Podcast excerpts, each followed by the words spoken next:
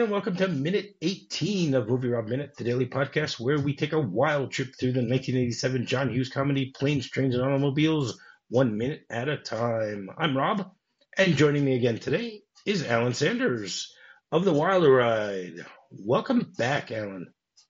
Well, thank you so much, buddy. Thanks for having me back. I really appreciate it. It's been a lot of fun. I love doing these kinds of things, and especially with a movie like this, it's it, it's a treat to be on, and and I don't have to worry about editing. I just have to sit here and talk to you. There you go. What do you mean? You didn't know I'm sending you to edit? Oh yeah, no, I know, I, no, no. you know, I like, I love the process of audio editing, crafting the show, but it's painstaking and it takes time because if you like what you're doing, you want to do a good job. And I don't think people who have never done this understand how much work goes after you've recorded into getting your episode ready. Yes, I completely understand that. I mean, I've But I enjoy- I enjoy doing it, They so. don't care, but I care. So Right. my my rule of thumb, by the way, I don't know what yours is, but it's still for me.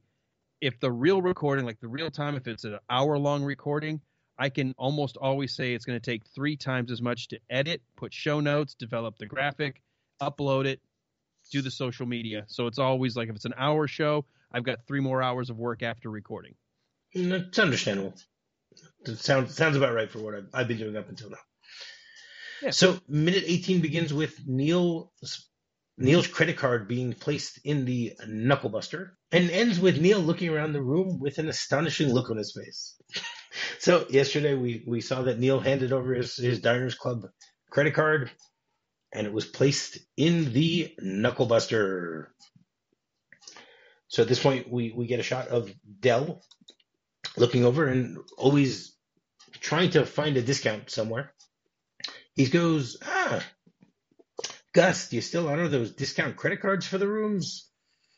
And Gus's response is, yeah, well, I'll have to charge you for a double, but with the discount, it'll come out even.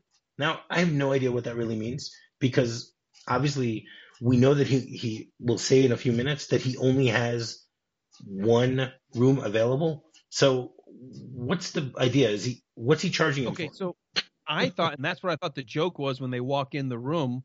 The double would mean a double bed where you'd have two two beds in the room versus a single. right. So I think that he was saying, I'm going to charge you for a double room, but it will, but with the discount, it comes out the same price as a single.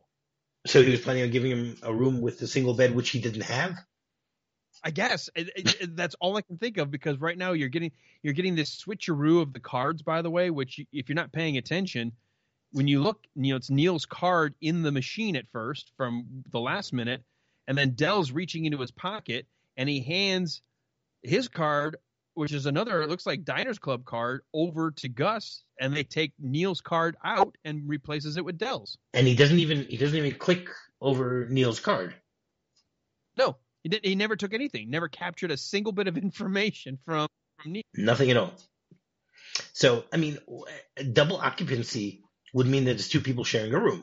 But are we talking again about a double bed? Are we talking about double occupancy? Oh, you know, you're right. Maybe there is an extra fee if it's supposed to be two people in a room versus one. I just always assume, and maybe that's just how it used to be, because when I was this age in the late mid to late '80s, I wasn't exactly checking out hotel rooms, so I don't know if there was a next extra cost for two people versus one. I just assumed it was a single bed versus a double bed. Like if you needed to have a double, but maybe you're right. Maybe there is an upcharge for two people in a room versus one. Right. That definitely. It, it sounds like that's what it is. Hey, you know what? This is a perfect chance for call to action to your listeners. Leave a message in the Twitter, Facebook, Instagram. Let us know wherever you are. What does that mean in the 80s if you're getting charged for a double, but the discount still keeps you the same price? Yep. We, we we'd love to hear the answer to that one. Because you know, the minute you said double occupancy, I was like, did they used to charge per person? Because I can't imagine that. Could you? I mean, when my mom and dad we were traveling when we were younger, if we had to stop somewhere to get a hotel room, they would try to get like a room with connecting doors so that we would be on one side as the boys and my mom and dad could have the other room. But I never even thought to ask, well, do they charge by person? I don't think they did. That was the thing. I always believed that when you're going into a, a motel or a hotel, whatever it is, you know, eh, especially when you're not dealing with a place that gives food. So what do they care? How many people are staying in the room? Right. unless unless the dives, the small places like this, used to do that to prevent you from having a group of like 15 people that are going to go see a concert, all try to stay in one hotel room, and you don't want the place trashed and taken advantage of. Right. Don't know. I- It's weird. I just assumed it was a double bed, and that's where the joke will come that we don't see a double bed later. But who knows? Maybe maybe I saw a joke in there because of how we do things today when we get hotel rooms. 'Cause I Right. can honestly tell you, when my wife and I stay places, they're just like, you know, what size room do you want? Do you want like a single bed? Do you want double beds? What you know, what do you want? And it's a flat rate, however many people we're stuffing in there. Right. That's very true. So I went and did a little bit of research as to what is a motel. Like where where did the idea of a motel come from? No, you, you have any idea? You have any idea when the when the first motel was was built or was See, with the word mo, I almost wonder if it had to be when the automobile started to pop up and people needed places to stop. right? Okay, well the idea of mo is that it was it was known as a motor hotel. Mhm. That, as you said, it's a place where you can stop along the way. So the first motel was the Milestone Motel of San Luis Obispo in California, which is now known as the Motor Inn of San Luis Obispo, and it was built in 1925. Wow. So the term refers to the type of hotel that is consisting of a single building of connected rooms where doors faced a parking lot and in some circumstances a common area or a series of small cabins with common parking. Mm-hmm. Okay, so And it goes back to what you were talking about yesterday. You know that I mean I remember when when we would go on trips also we would stop off in motels and you know you park the car right in front of the the door of the motel. You have the the lobby where the you know where the office is you know where where you're paying for it and then you know you go and stop right in front of the door. you know that's Right. pretty much the way it is. So basically, the motels are usually constructed in, in either an I, L, or U shape. A motel is usually made up of guest rooms, a small manager's office, reception, and sometimes they have either a small diner and and or a swimming pool. Which obviously most of us know about that also that you know you, you stopped off in the motel and you got this swimming pool which no one really cleans. Uh, Right. it was mo- a feature when they first built it, and then it never got touched since. Correct. And motels were, were known for having lots of colorful neon signs to try and get people to, to show up. Especially, it became very popular on Route 66. Mm-hmm. Well, and then the, the whole idea of lining up whether you had a vacancy or not, and you would advertise if you had vacancy to get people to say "Hey, we got rooms available, or the no vacancy if all the rooms were booked. Correct. Which apparently in Wichita, everything has no vacancy well, because of the storm everywhere else. because of the, the storm in Chicago. world landed in Wichita. Yes. so at this point, Dell then says, Well, there you go. That's pretty good. We're saving money already. We're a pretty good team. So again, Dell is trying to find the silver lining in every single thing that's happening. And Neil just doesn't really care. right. he gives him this look that, nah, I don't know. and we basically then see Gus take the two different credit cards. Now, did you notice what's written on the credit card that Dell has? No, It's it, it's not a diners club. no, it's not. It looks exactly like a diner club. It's a fake one called Overnighters Discount Club.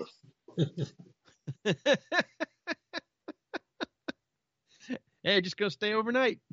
Just That's one right. stop only. So it's pretty funny that this is the card that he has now. I mean, Dell works for a company. You would assume that his company is going to be footing the bill on everywhere that he stays. So mm-hmm. he shouldn't really be that worried about about having to pay for it. He can get reimbursed for everything. That's what I would assume. So it Now, do you notice? Do you- I can't believe I didn't notice this. You know, Steve Martin handed over his diners club, and then there's this little switcheroo when Dell wants to put his little overnighters discount club. But then the insert shot of somebody picking up the overnight discount club is obviously now Neil. He's not paying attention. He's picking up the wrong credit card. Correct. Yeah, yeah, and it says Dell O Griffith, Uh-huh. and the card is valid from February '87 to February '88.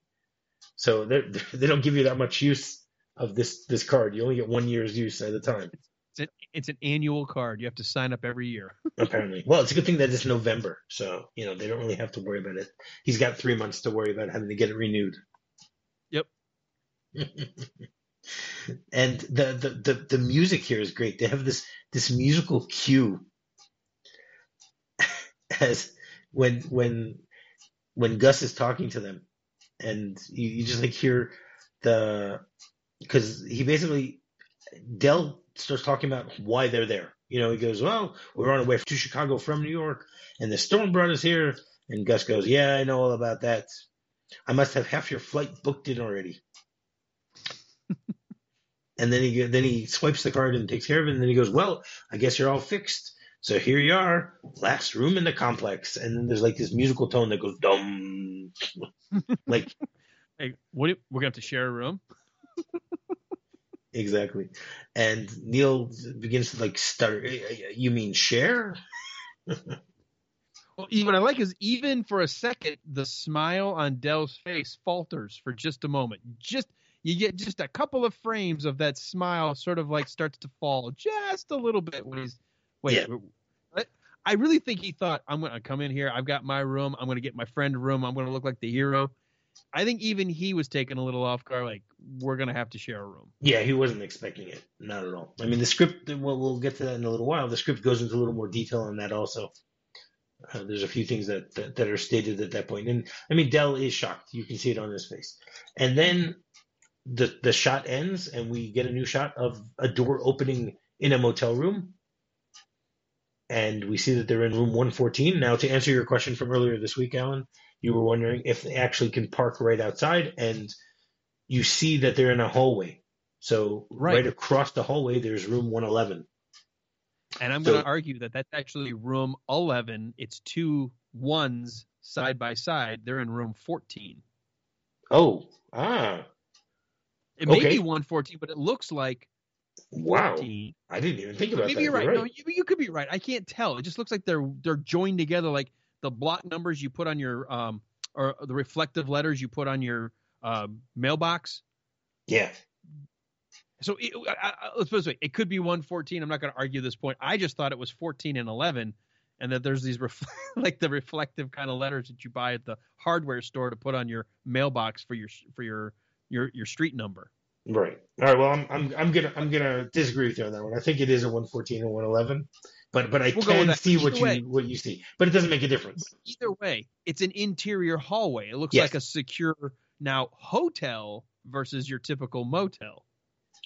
Well, I, I I think I recall, you know, in, in the many motels that, that, that I stayed in as a kid during all our family trips, I believe that there are some that have an interior hallway there. So it is possible. It might be. I can tell you this. One of the things that um, being involved in the city in which I live, as it's grown up, and you know, you get involved with what's what kind of ordinances are being allowed for building permits, and almost everything about 20 years ago started shifting over from we're no longer going to allow a motel to be built for security reasons. We want all rooms to face, and you have to come through a lobby, go to secure. You have to come in and out through a main door and then therefore everything is much more secure. So that's you know most I guess even motels today would probably be built unless they were older on the idea of having kind of a a more secure entry and exit versus the typical seedy motel where you just drive around to the back room that you want so nobody can see where you're parked when you're having your fling or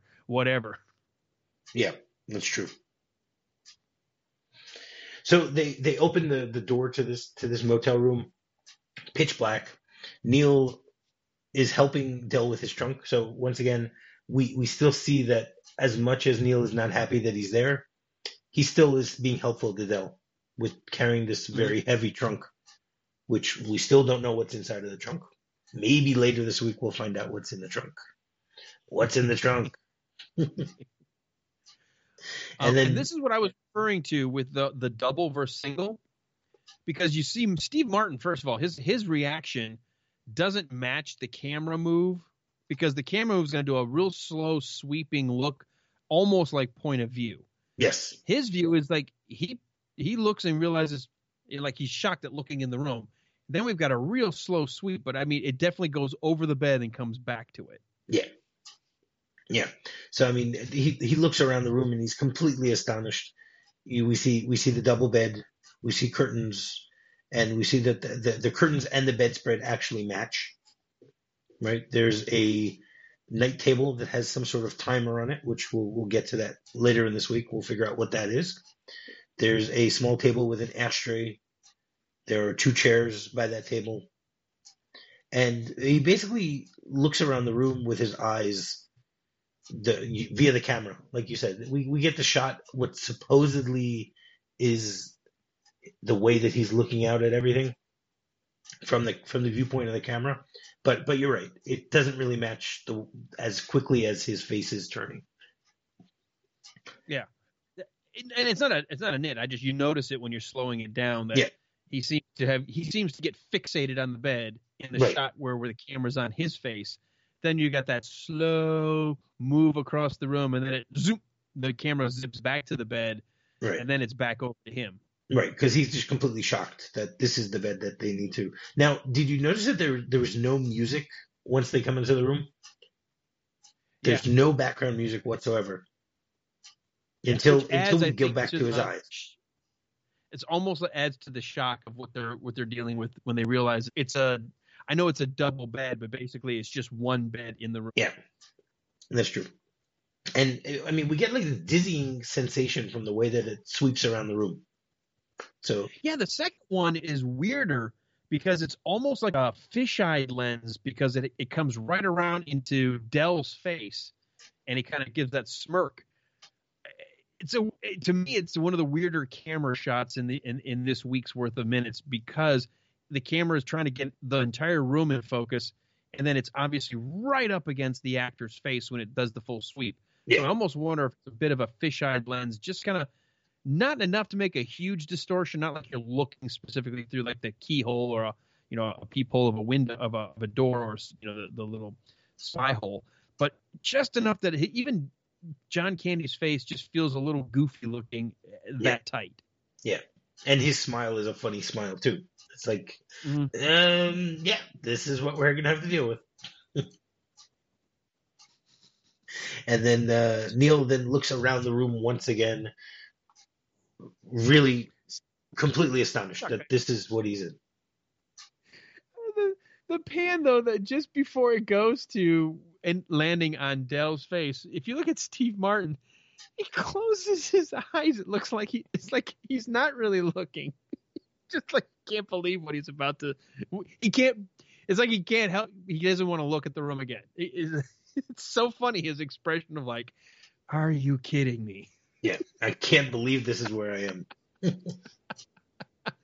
And what I love is again, if you're a fan of the movie, these are little tiny inconveniences so far, but I love how John Hughes purposely they're so subtle and innocuous. It's little things like at the very beginning, not being able to get out of your meeting in time. We all can relate to that. Stuffed elevator. Oh, left my gloves. I mean, little tiny things.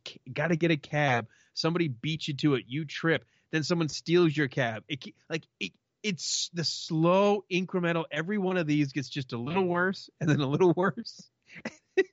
just and we're not prepared for how far this movie is going to go until No. you make it to the. Completely. There's no question about that. I But mean, think about that from a writing perspective. Being able to imagine not only the journey, but to build what seems like really like we could all relate to just about everything up to this point. We've probably had to share a ride. We probably have you know missed a cab, missed a flight. We've all recognized like all the stuff up to this point fairly innocuous. It's annoying, but we've probably all had similar stories. Neil's Neil's three day journey into the into darkness before resurrecting. it's just gonna be a nightmare. completely. And that that's why this movie is so much fun because Yeah. especially the first time you see it, and then even afterwards, you you you expect certain things, but you still can notice so many things that are going on. You know, you see just, It just the really is- facial expressions. It really is a statement of, well, it can't possibly get worse, and then you find a way it does actually get worse. And every Yes. time you go, okay, well, this is as bad as it's going to get. No, no, it will still get worse. It's gonna keep getting worse. and that's I've always that's the fun of it all. I've always been a fan of that uh, phrase. Uh, Bill Cosby in his routine used to always say, "When I grew up, my I learned never challenge worse. Never say, well, it can't get worse,' because he goes, that's when worse just jumps up and lands on your head. Very, very true. Anytime I'm in a group and things are not going well, if somebody goes, well, it can't get, I'm like, don't say it. Do not challenge worse, because the minute you challenge him, he'll go challenge accept. Oh, that's great. Great. I love that. Uh, I have tried to try and remember that. Actually, now I have it recorded on a podcast. So, you know, There you go. I just have to remember where it is. All right. So, Alan, you have anything else for this minute? No, I just think again, it, we don't have so much dialogue as you know from the script. There, there's going to be a lot more later, but the the the facial acting and the body acting of Steve Martin. I, I mean, right now John Candy's doing more of the goofy faces, the typical. But as far as like conveying so much exasperation and pain, and Steve Martin is just doing a great job. Yeah. All right. So in the script, so there are some differences here. Gus has a lot more dialogue. Okay. First of all, he starts complaining to to Dell about the stewardesses. He says uh, he starts talking about the the weight of the stewardesses, you know, ca- causing a lot of problems. I'm not even gonna read it because it's just I don't know. Just I'm glad they cut that part out. And then Gus says, "You know, Dell, I'd rather shoot arrows out of my ass than disappoint you or your friend or this friend of yours. But I'm book solid." And he goes, "I got three of those fat girls sharing a single as it is, one twin and two cots, and them cots are really built for youngsters." And then Doug goes, "Ah, nothing." And he goes, "If old Herbert Hoover came back from the dead and needed a room for the night, I couldn't help him. Sorry." Wow. So then Dell looks over to, to Neil and says, Well, if you don't mind a little snoring, you can bunk with me. A little bit of snoring? Wow, so that's how it was supposed to go. That's how we found out that there's only one room. yes. And then Neil says, No, I couldn't. And they, they begin uh, an argument as to, you know, whether they should share a room or not. And Neil basically tells him, No, I'll be fine without it. I'll sleep in a chair. And then Dell goes, Don't worry. I'm straight if that's a worry, which we'll we'll get to a little bit later on. But again, I actually think it's funnier not to have the setup like that, worrying about his whether or not he's straight or not. I think Yes. it's funnier to not have any of that conversation. yeah, yeah, yeah. Yeah. First of all, it's better that it's awkward anyway when they're walking in, and then it just makes everything that's going to happen beyond, which it won't be in my my minutes, but everything that happens beyond, it just gets funnier and funnier. Yes, completely. And, and then Gus at one point tells Neil, so uh, he tells him that he should sign in the register as Mr. and Mrs. whatever, so that he doesn't have any problems bookkeeping with bookkeeping later on because he's charging him for a double room.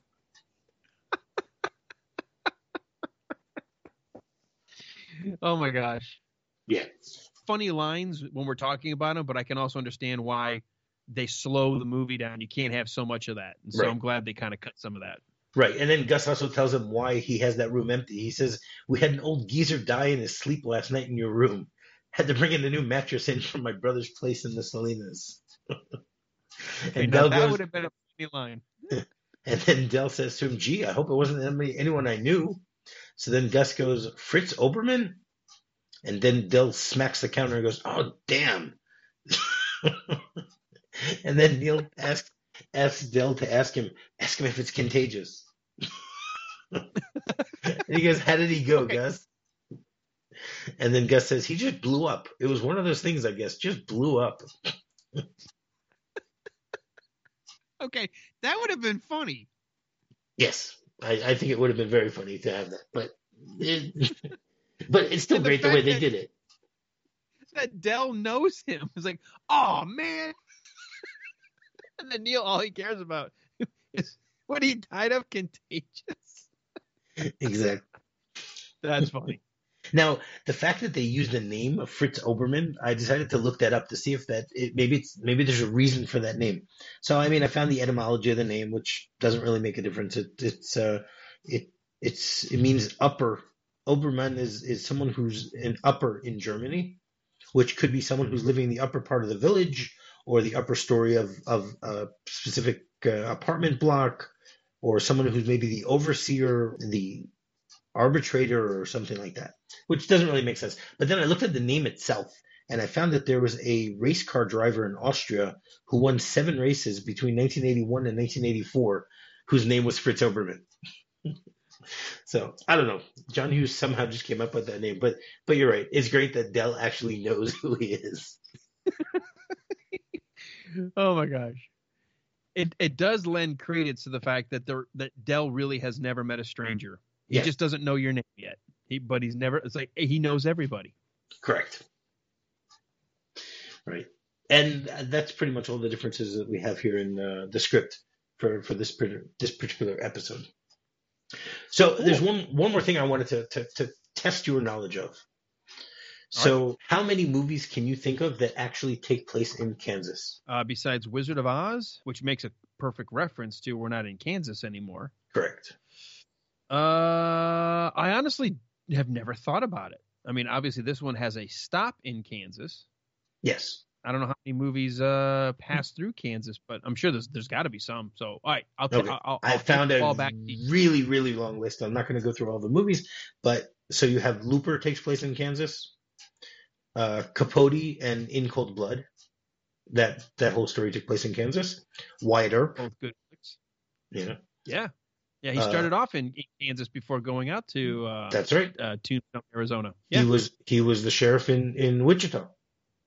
Yeah, got himself in a little bit of trouble. Yes, and and actually left that's before right. the court.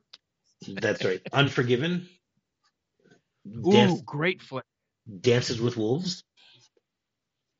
Dances with Wolves was set in Kansas. Yes, it was.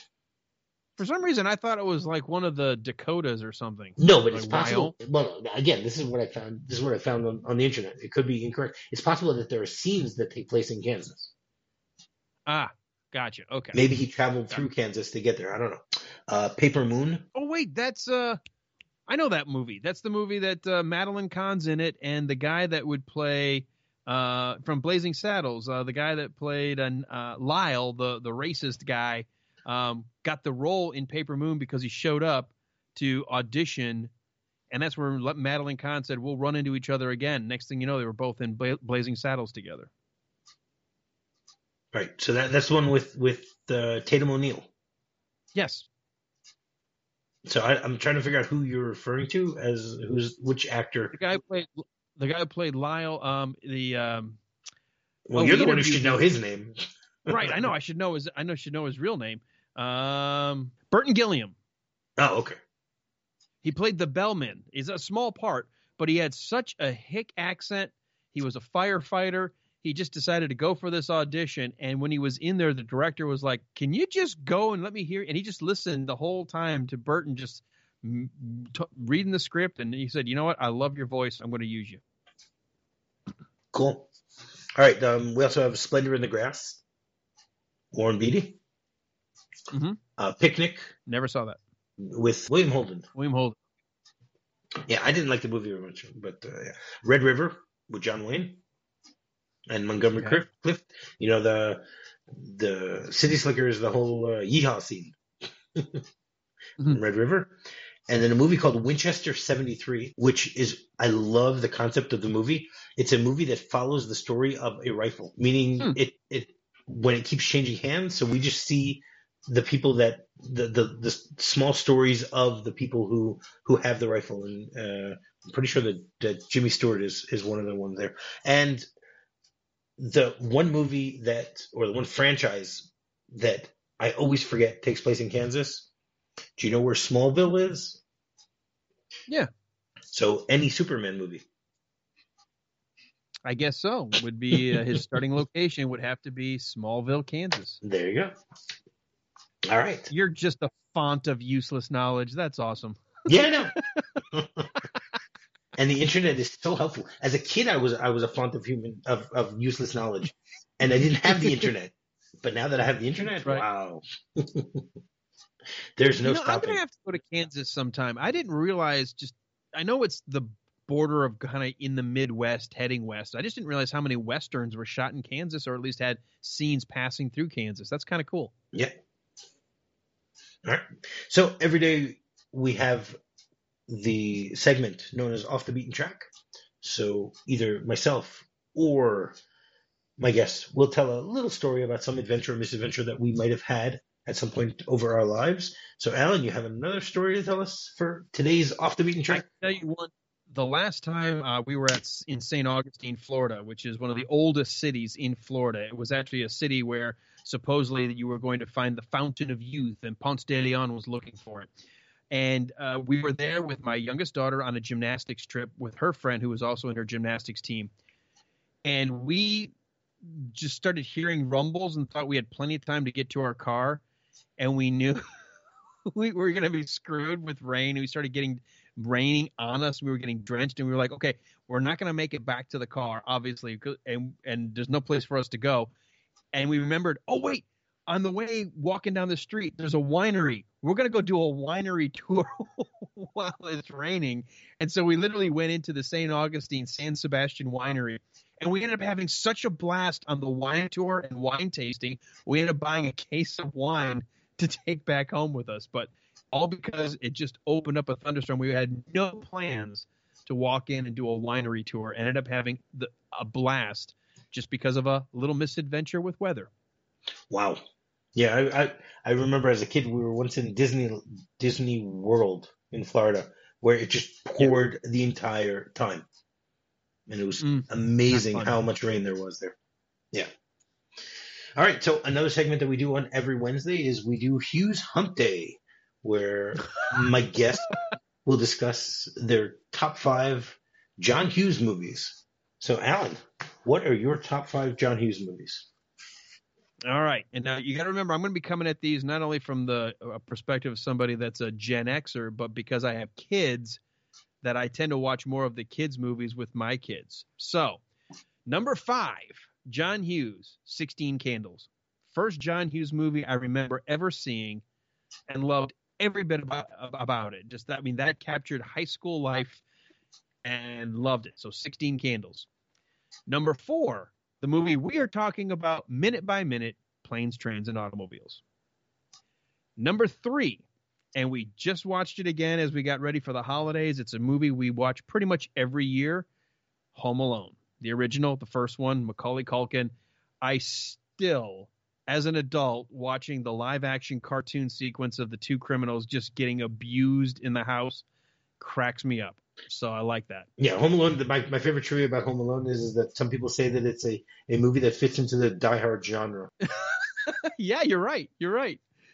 Uh, number two, and this is a movie I was so disappointed. My girls, of all the John Hughes films that we gave our teen daughters chances to watch, this was the one they liked the least. But it's my number two, Ferris Bueller's Day Off. Ooh, I love that movie it's such a fun movie. And they just kept saying this is dumb. And i guess it's because they live in an age where you can just skip school. You don't have to work. It wasn't as restrictive as like when i was growing up. Exactly. So. yeah.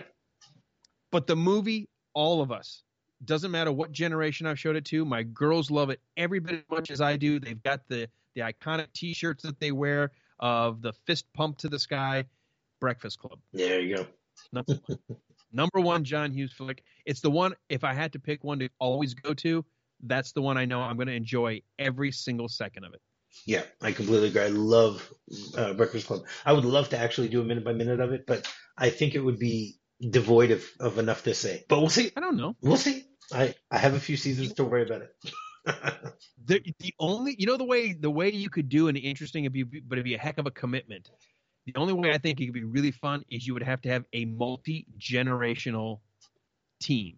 Yeah. So you have a Gen X, a Gen Y, a Gen Z, a millennial, and the or maybe even a boomer. If you had five people all talking about it from different age perspectives, different generations, and see how it, one scene or one character or one interaction. Because one of the things my girls thought they said, "Oh my gosh, this is like a TV movie." The way it starts, so like this looks boring. It's slow. There's nothing to it. And by the end, they were like, "Oh my god, we have exactly these same clicks with these exact same problems today. We call them different names, but everything in that movie was relatable, just different names. Yeah. different you know stereotypes. I completely agree with you on that, which is why it would be something that would be very difficult to do. but who knows? Maybe maybe in a maybe in a few seasons I'll I'll take up that challenge. I think that would be fun. We we got a, uh, I forgot the name of the game, but it's a fun Trivial Pursuit style game, and it's called oh something about the generations. But basically, it's four quadrants, and as you enter that quadrant, every bit of the trivia questions are going to be catered to that generation. Oh wow! So you've got the boomer. It's the boomer corner, the Gen X corner, the Gen Y, and then the Gen Z, or millennial and then Gen Z. and I can answer boomer and Gen X no problem, but my girls can answer the the, the, the millennial and Gen Z. And I'm like, what are you guys talking about? so it's fun because when you have a game which you want to play like a family game of different generations, everyone has their moment they shine, and everybody has that category that's like, like my girls are like boomer. That's the hardest category for them. They're like, I've never heard of Lawrence Welk. I don't know what you're talking about. Hee haw and stuff like that. And so um, it's it's a fun game. I'll, I'll, have to get you the name of it, but it's uh, if you're into multi generational trivia, that's one of those ones that takes it into account. Ooh, sounds like fun. All right, so you want to come back in tomorrow?